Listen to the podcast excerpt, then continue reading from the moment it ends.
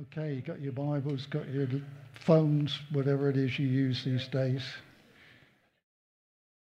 Tune it in. We're going to go to Psalm 24. I opened up. I opened as I was preparing. I, I come up, tend to come up on a Monday now or Tuesday morning, and I go in the cabin at the back here and Oh, it's my little oasis. It's actually the children's part of the children's church at the back here. But um, if you find my fingerprints on the tables in there, and my little chocolate sprinklings and all that, it's me. All right, I apologise for that. But, but it's my one place where I am not distracted.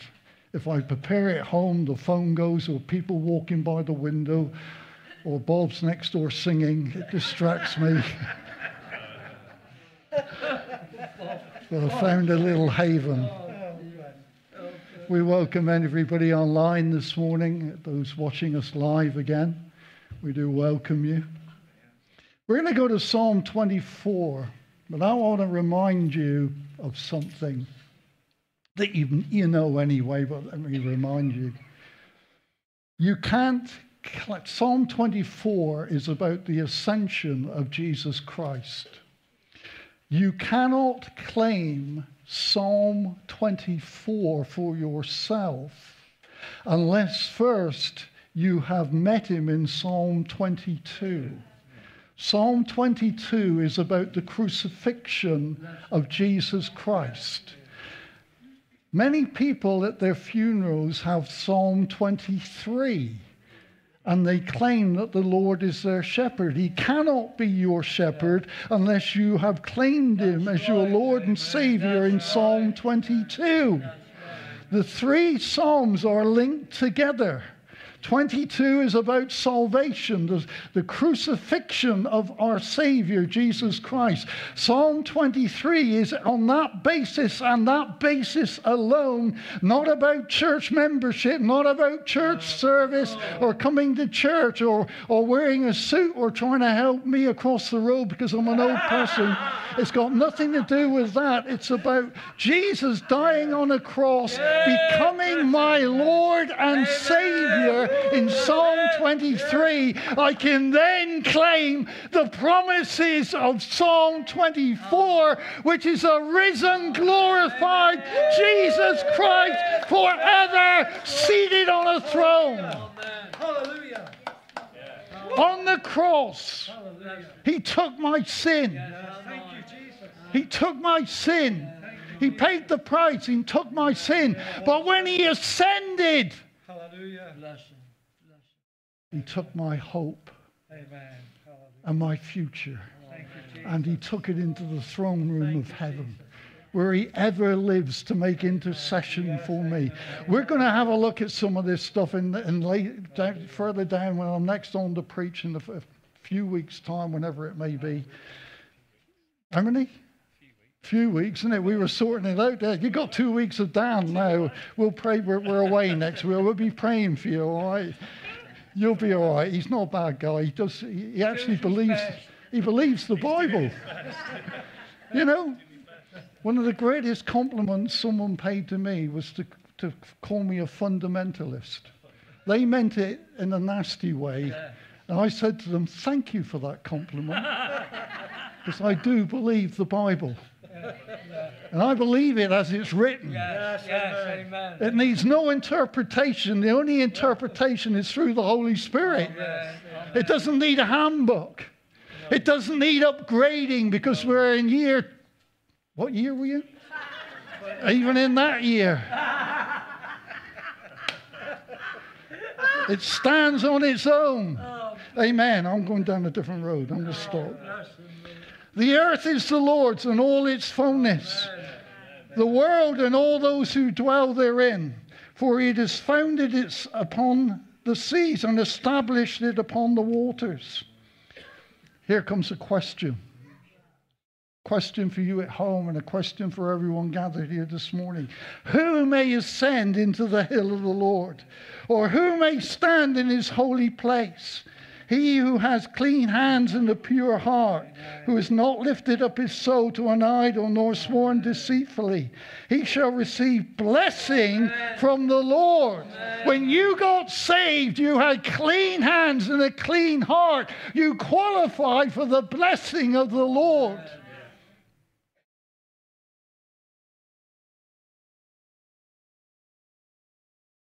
and righteousness from the God of his salvation.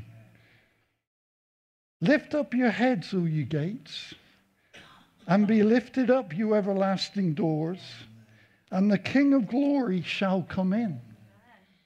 Who is this King of glory? The Lord strong and mighty, the Lord in, mighty in battle. Lift up you heads, O you gates, and lift them up, you everlasting doors, and the King of glory shall come in.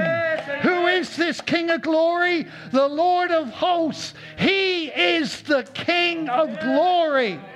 When he ascended, when he ascended, he took my future, my hopes, everything about him went with him into the presence of the Father. Amen. Thank you, Jesus. Hallelujah. Thank you, Jesus. Oh, What a Savior. this psalm was normally brought out in the Jewish calendar as a ceremonial psalm. Psalm. Feast of Ingathering and the Feast of Tabernacles is when it was read and declared, uh, and, and the Jewish people declared God's kingship. Okay, this is the background. The- feast was kept for seven days, from the 15th roughly to the 22nd of the seventh month, which is September, uh, August, September, August time, September, October time, round about there.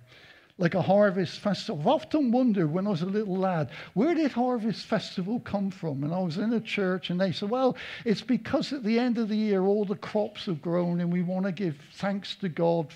That's not the reason. Harvest Festival is come out of a Jewish festival.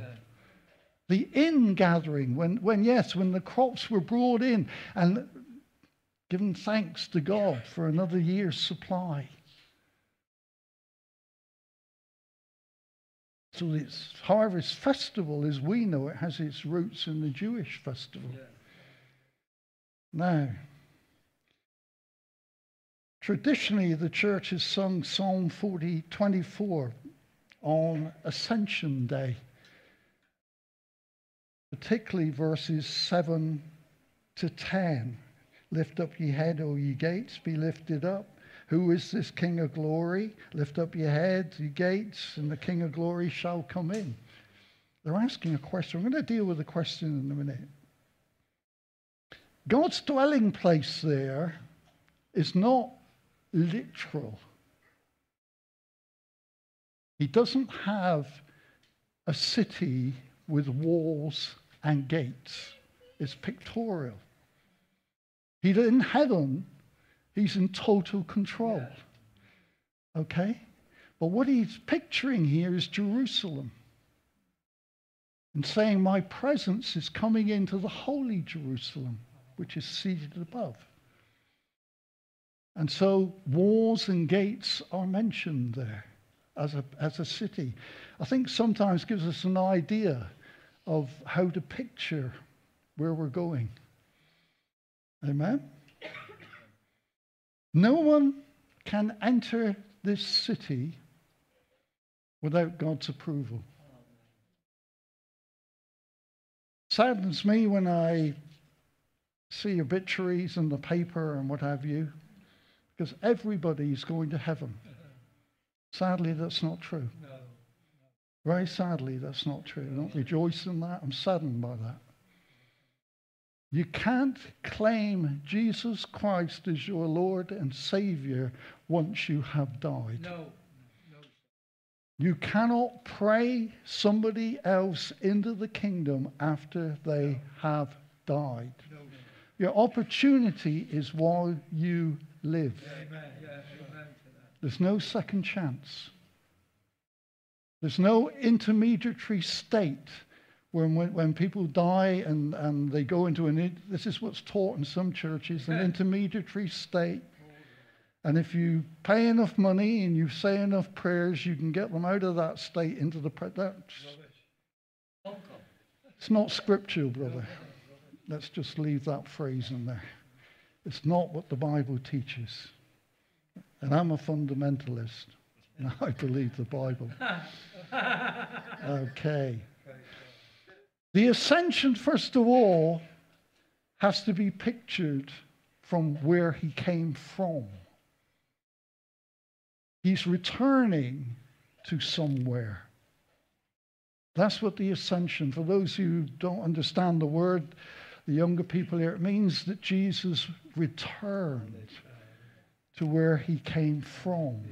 So he came out of the presence of God. He became a human being. He took on the form of humanity. Perfectly man and perfectly God. Not a bit of God and a bit of man. Perfectly human and perfectly God in the flesh. He was born of a virgin. I believe that. Any other birth, he would have been born a sinner. And he couldn't have redeemed us. A sinner cannot forgive or redeem your sin. It had to be someone who was spotless. He was the spotless lamb, slain before the foundation of the world. He was crucified. Some people don't believe that. Some people believe that he was, well, they didn't actually kill him. He was alive when he came down off the cross. I've heard that argued. Absolute nonsense. If you're a Roman soldier and you're a centurion in charge of the crucifixion, you knew when you killed. You had to know that person, and you made sure they were dead. I'll just say very quickly that one of the reasons why last Sunday, on Easter Sunday, I didn't preach on the crucifixion is because we're doing, uh, my brother John, younger brother John, well, no, he doesn't look younger than me because he is younger than me. he's, he's doing an excellent series, a seven, eight part series, seven part, seven part series on the crucifixion of Jesus. Uh, a chat in the chapel in our chat in the chapel meeting, which will be Monday next, not, not tomorrow night, but Monday week. And the teaching in that is absolutely phenomenal. So I thought, it's not, I don't want to repeat or, or whatever, and I'll let John run along with that. That's why last Sunday you didn't get a word on the crucifixion, but we did deal with a lot of stuff last Sunday morning. He was crucified, he was resurrected. Ah, some people don't believe that. He was resurrected from the dead with a complete body. He's not a ghost. He said to Timothy, Put your fingers in there. Put your finger in there. Put your finger on my side. I love, I, I, I'd love to have been there in the upper room when they were eating a meal, and suddenly Jesus appears. And he eats a meal with them and then disappears. Didn't leave the meal behind, he just went straight through the wall. He didn't even open the door. He just, wow. We're going to have a body like that one day. Never going to see sickness again. Amen. Amen. Never going to know disappointment again. And then he ascended. The ascension is like the crowning aspect of the incarnation, the crucifixion, and the resurrection. It's not greater, it's co equal. You can't have an ascension without the other three.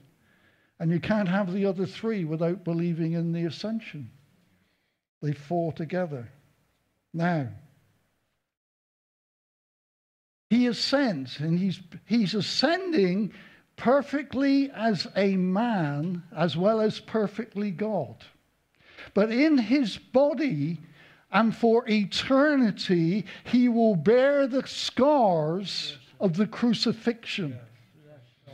When we finally go to be with him, we will see those scars. We will see the scar, the nail print.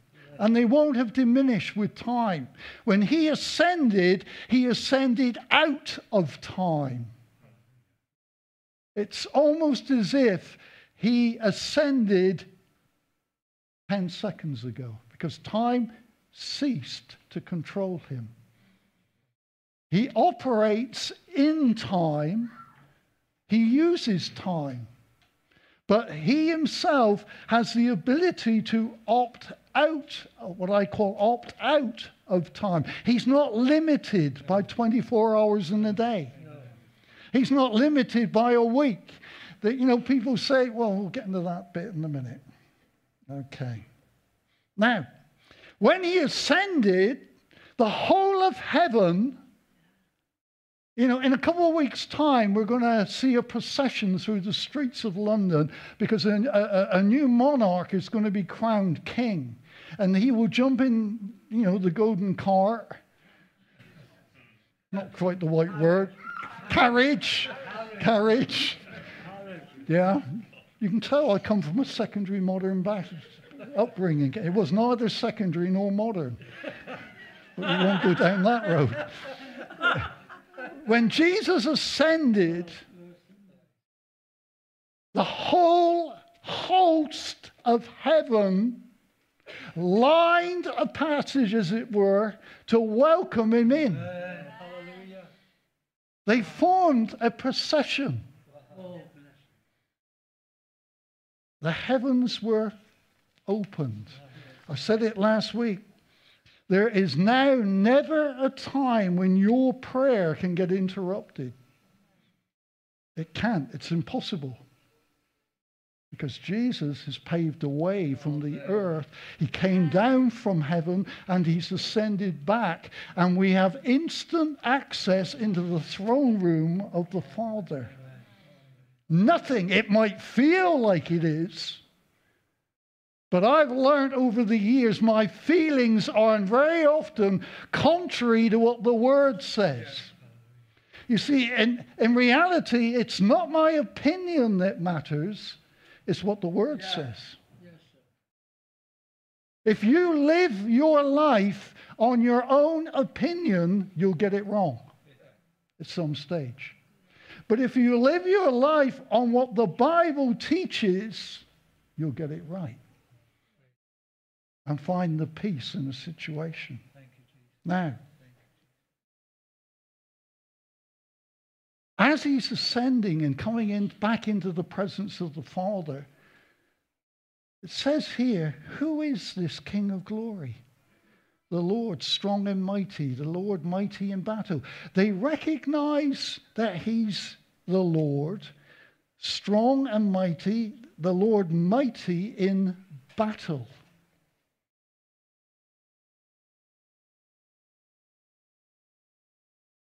But they are stunned, I think, by what they see. Because this Jesus is different to how he descended. He's the same Jesus, but he's different. He's taken on totally the garment of humanity. It didn't diminish his, cannot diminish his glory. But the returning Jesus is perfectly human.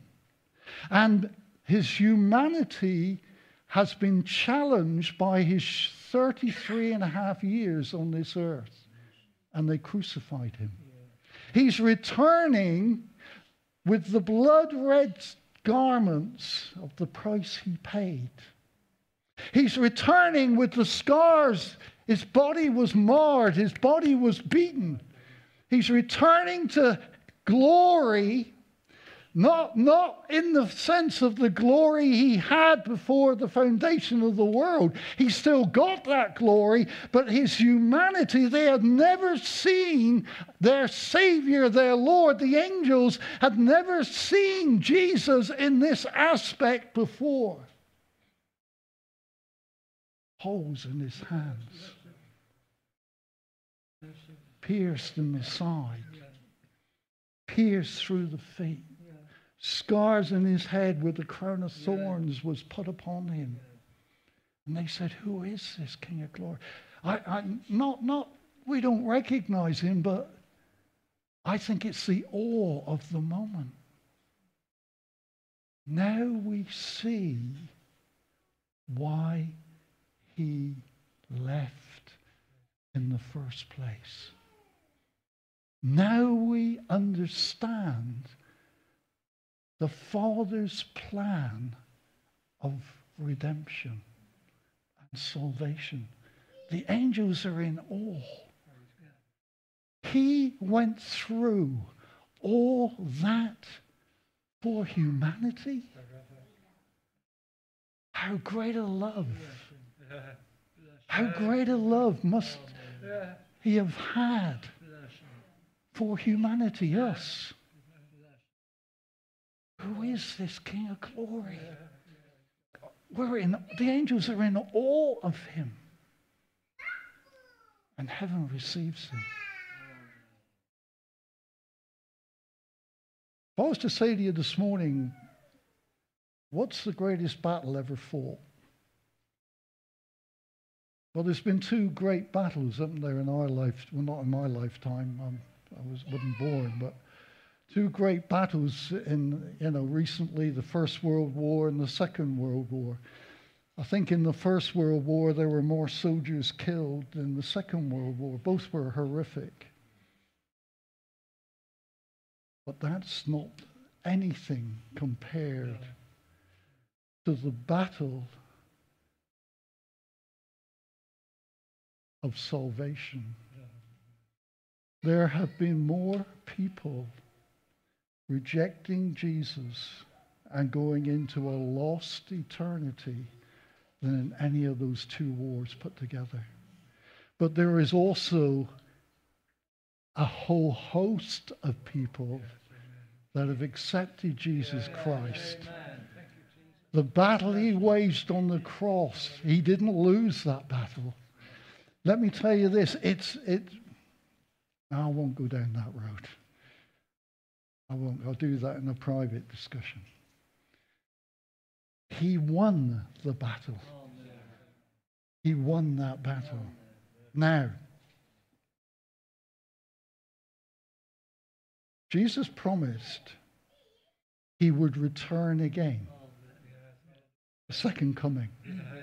I believe in the second coming of Jesus Christ. Of course I do. I'm a fundamentalist. No, I believe it. Why do I believe it? Because Jesus said it was going to happen. Amen.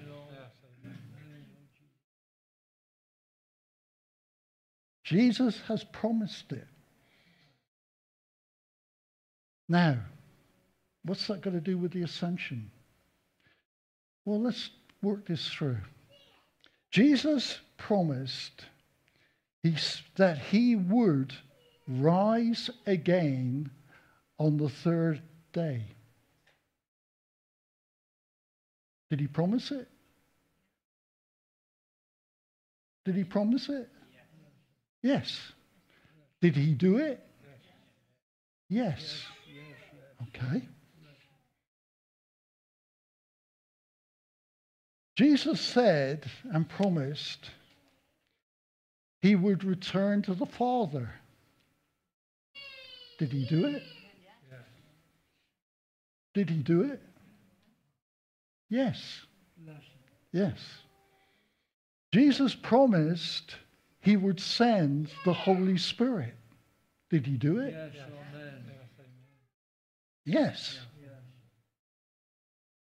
Jesus said, I'm coming back again.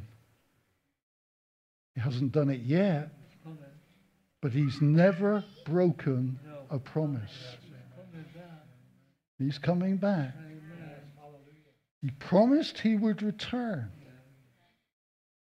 Who's he coming back for? His church. He will. Jesus said, I'm the way, I'm the truth, and I'm the life. It is impossible for Jesus to lie. Do you know that? Cannot lie to you.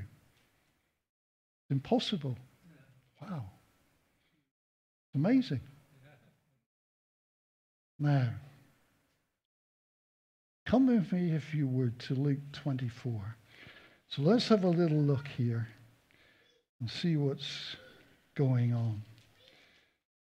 Because the ascension, like I said just now, is just the start of a wonderful box that I have taken the lid off, and over the next future sessions, we're going to have a look at. Luke 24, verse 50 says this. This is Jesus, and he led them out, his disciples, as far as Bethany, and he lifted up his hands and blessed them. Now it came to pass while he blessed them that he was parted from them and carried up into heaven. And they worshipped him and returned to Jerusalem with great joy and were continually in the temple praising and blessing God. Luke, here at the end of his gospel, tells us what happened. Okay? Jesus, Luke ends his gospel with the ascension. Why? Because he wants you to know the certainty of those things which he'd been talking about. He says, I saw him ascend. Now, Luke also, as we know, wrote the book of Acts. So, in the first chapter of the book of Acts, what does Luke start with? The ascension. He describes it again. He ends with it in the end of his gospel, and he picks it up again when he writes immediately the book of Acts.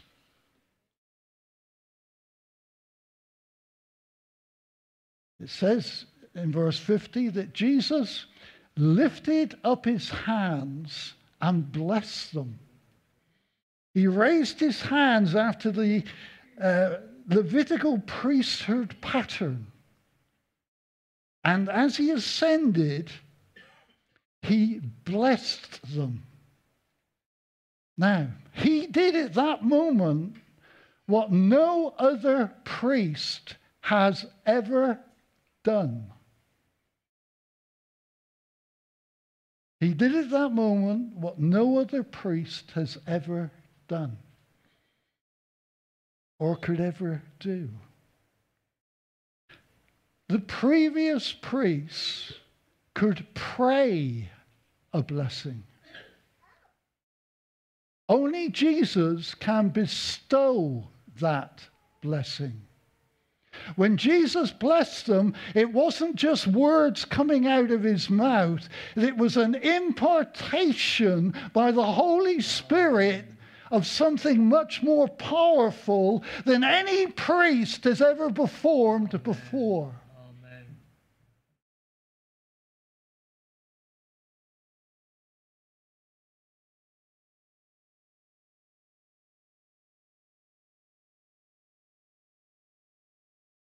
All God's blessings now in the age in which we live come through Jesus Christ. Okay? Ephesians chapter 1 tells us that. Now, I liken it like this the Old Testament is God's proof to us that He takes care of the natural resources and the things we need. He wasn't just Israel's uh, God, he proved to Israel that he could provide in situations which were impossible for provision to come. So he fed them in the wilderness. When we come into the New Testament, the blessing changes somewhat. Yes, he still provides for us because Jesus said, My Father in heaven knows what you need. He'll provide food on your table, a roof over your head, shoes on your feet. Don't worry about that side of things, he said. That's already taken care of. My Father knows. The blessing that I am going to bestow upon you is greater than any natural physical blessing because it's going to be a spiritual blessing. And this spiritual blessing is not like the previous um, natural blessing, which was for a lifetime and then ended at death. This spiritual blessing, which I'm going to put upon you and give to you as my disciples, is going to last for eternity. So Ephesians said, Blessed be the God and Father of our Lord Jesus Christ, who has blessed us, not will bless us, with every spiritual blessing in the heavenly places. It was like the act of Jesus as he ascended, laying upon them that blessing. There is a spiritual blessing which is of much more value than even me supplying you in a wilderness. And his blessing is still unfulfilled, it's still ongoing. Yeah. And his blessing, when we go to be with him at, at natural death or the return of Jesus Christ, that blessing will still carry us into eternity and beyond. Wow. You see, that's why he didn't leave them houses. He didn't leave them land. That's the things of the earth. You know, it's lovely when somebody dies and they leave you a fortune or they leave you a house, or they leave you some land. I mean, it's lovely, isn't it? You know, you know. Um, I mean, we all. I'm sensing my children. Sometimes they look at me and think he's getting on a bit now.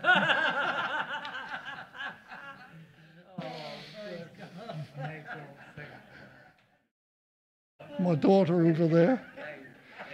Yeah, it's coming, it's coming. She said, it's coming this natural blessing when Wendy pops her socks and Father finally goes, well, this blessing's coming. Oh, uh, no, uh, don't tell me you have mad thoughts like that if you got some. Oh, no, of course you're not. You. No. No. Now.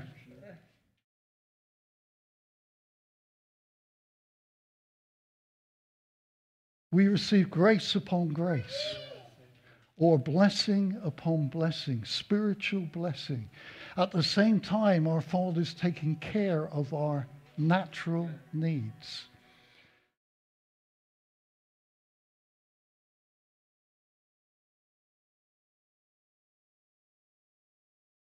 Let me remind you of something quite important.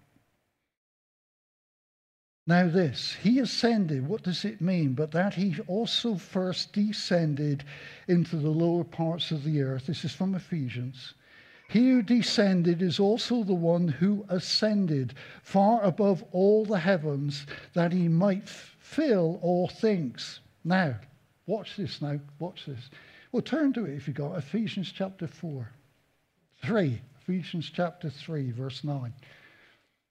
Because I'm going to ask you a question in a minute out of this.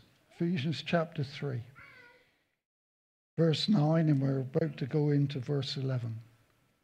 Okay? You all there?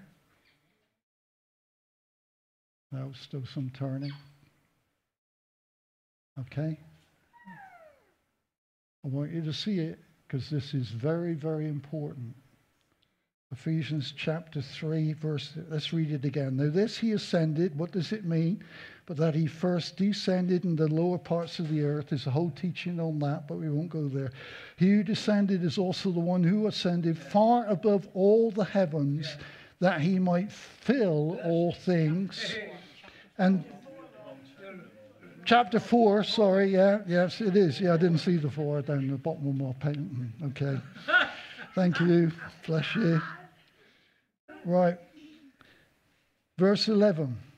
And he gave himself, and he himself gave some to be what? Apostles, some prophets, some evangelists, some, and some. What's missing? What's missing there?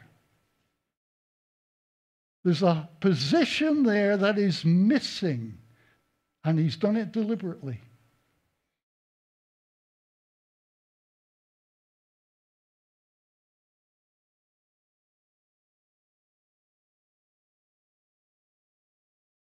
Lorraine got it. Priests. There are no priests anymore. No. Whoa. When Jesus ascended, he ascended as the high priest. Yeah. He, in effect, dramatically changes the whole priesthood. He's given apostles, pastors, prophets, evangelists, teachers, but he has not given priests. So, where does the priest fit in? Or the priesthood fit in? Does it fit in anymore? Yes, it does. He changes dramatically under the new covenant, and according to 1 Peter, we have become a royal priesthood, a holy nation. He is the high priest of our confession, seated in heaven, but you and me are priests unto our Lord and God. We can offer up spiritual prayers. We can perform the priesthood. He fulfilled the priesthood. But he says, when you accept me as your Lord and Savior, you become a priest. You pray. You offer up sacrifices to God. Every born again believer is a priest.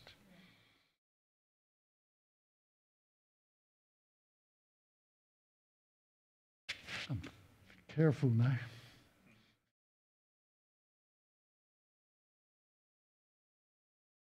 Wearing a long robe does not make you a priest. No.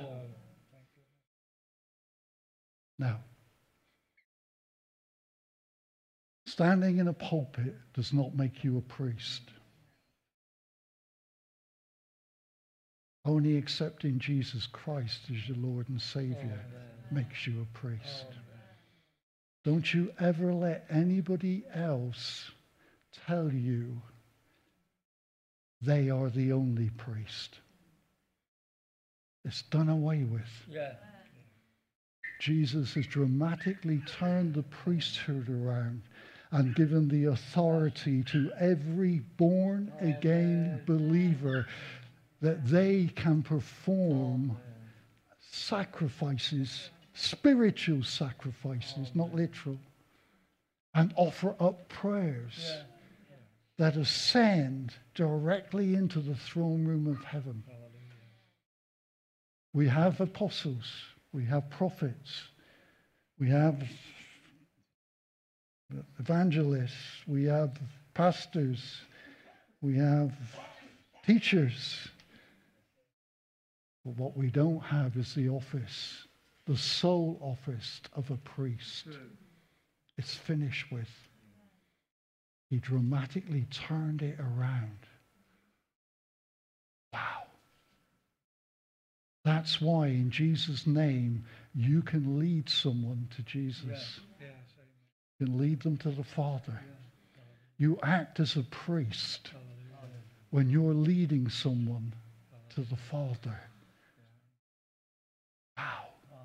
You can do it in the middle of Asda. Yes. Yes. You can do it out on the moors. You haven't got to have a robe. You haven't got to have bells and smells, as I call it. You're the middle of the town. You don't have to have the mysticism of the priesthood. The mysticism is put in there as a controlling factor. Jesus came and said, I busted that apart. I am the high priest now. When you offer up spiritual sacrifices to me, they come directly into the throne room. In a couple of weeks' time, we're going to have a look at what Jesus actually does in heaven. You know, some people got this idea that he's just sat down on a chair at the right hand of the throne, at the right hand of the Father. Oh, I'll tell you, he, he's busier than he's ever been. it's wonderful what I did. When I opened it up this week, I was sat in the cabin, and when I started to discover what he's up to now, he, you know, he, he, he I haven't got a number for it. His, his ministry is doubled, it's, it's billions. Because there are billions of people on the face of this earth, and to each one he wants to be their high priest. Wow. I'll, tell you, the roof nearly come off the cabin over there, Kelly, when I saw it in the Word, what Jesus is up to. He ain't just sat at the right hand, he is sat at the right hand. That's his position of authority, Yes, yes. co equal with the Father. Woo. Woo.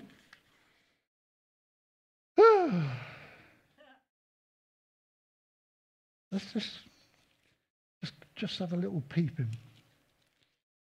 Acts chapter 1 minute, verse 9. Oh boy. Ooh. Acts chapter 1, verse 9. I'm making you work a bit this morning, but that won't help you burn off some calories.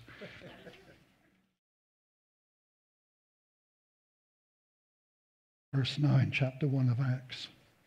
Now, when he had spoken these things, while they watched, he was taken up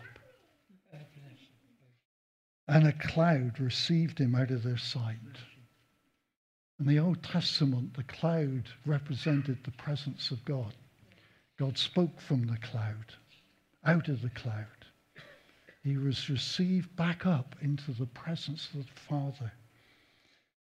Received him out of their sight, and while they looked steadfastly towards heaven as he went up, Two men stood by them in white apparel. Oh, I like that.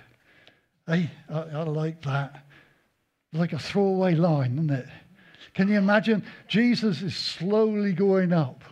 And it says, oh, by the way, two guys in white stood beside him. Like a throwaway line. Two angels stood beside them.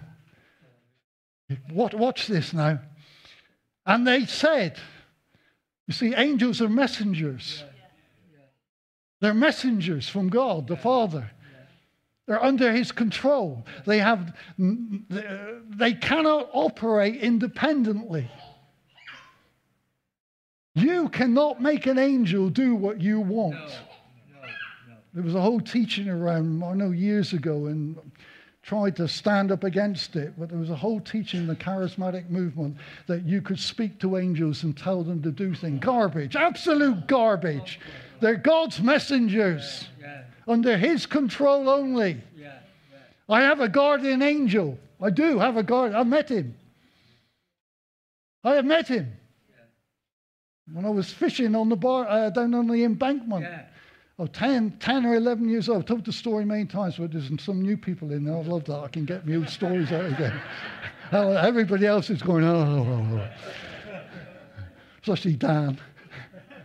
I'm fishing down there, or I'm about to go fishing, and, and, and I'm on my own in one of those bays, you know, the embankment, the big long stretch.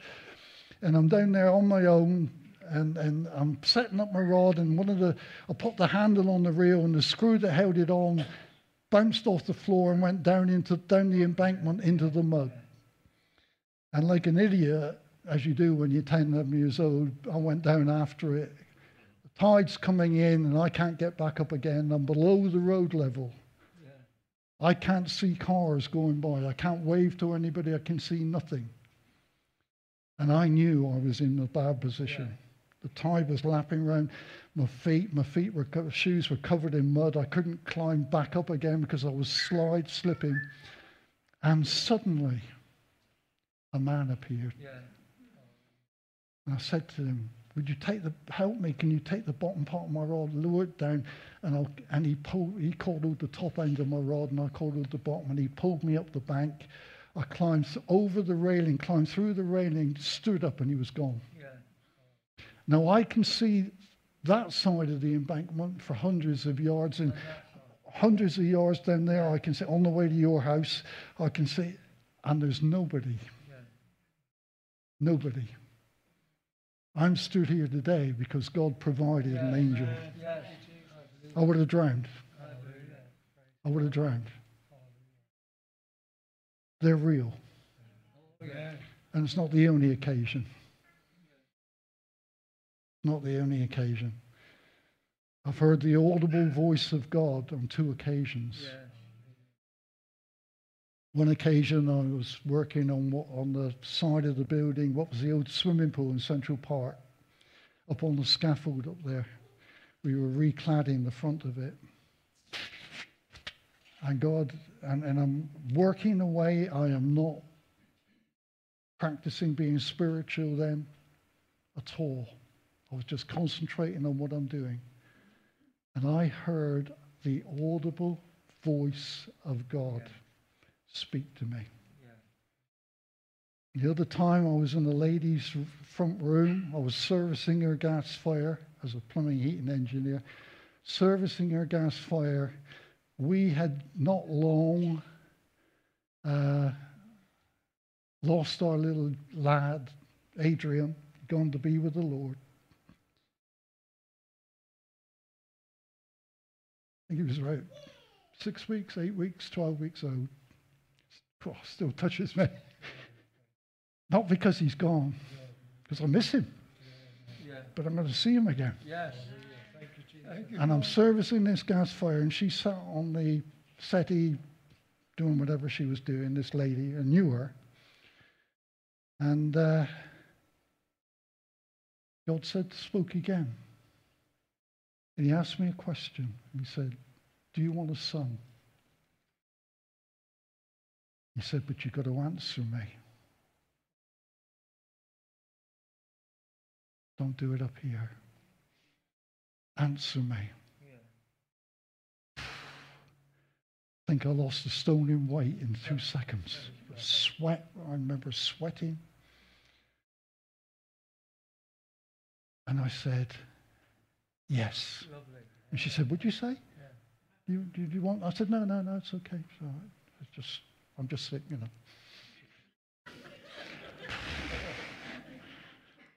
Quickest service I've ever done on a gas fire in my life. Now, I've got to come home and speak to my wife.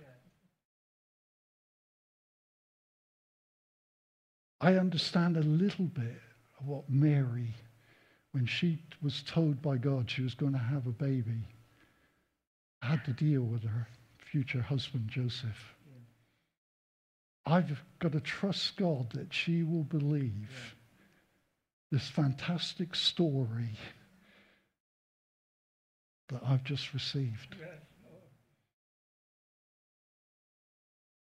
You see, when God speaks to you, it's not just about you, No. it always has a spin off. And she did. She did. And the proof was David, Yeah. Lovely. Lovely. our son. Blessing from God. Yeah. We'd already had Sarah.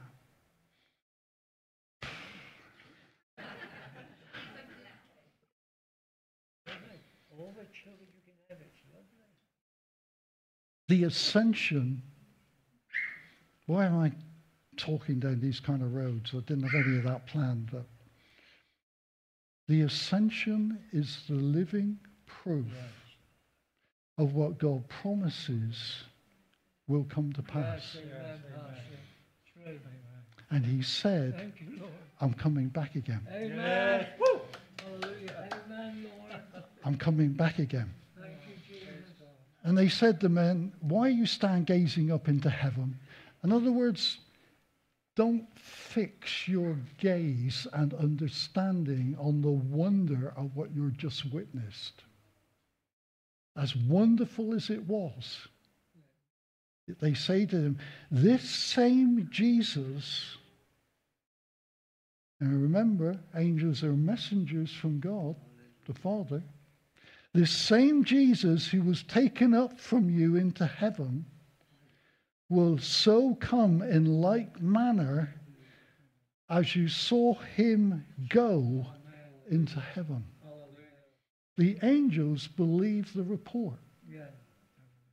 I am amazed today at the number of Christians who do not believe in the second coming of Jesus Christ when he promised it.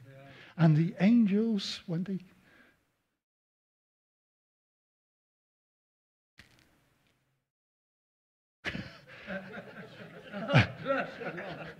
and the angels declared it.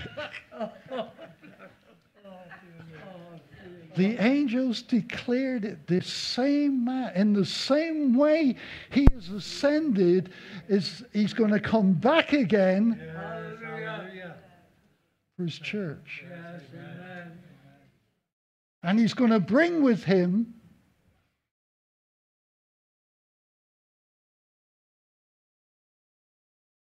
He's going to bring with him my son. Yes. Yes, amen.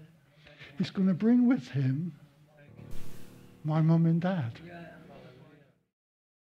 He's going to bring with him your loved one who gave their life to Jesus Christ. They're going to return with him. And we're going to meet him. If we're alive, we are going to ascend, instantly changed with a glorified body, just like Jesus. And we're going to meet him in the air, halfway. Hallelujah. What a Savior. What an ascension.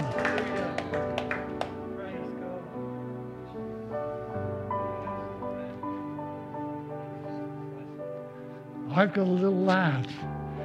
I'm pleased in one sense I've had to pay no pocket money for 30 odd years.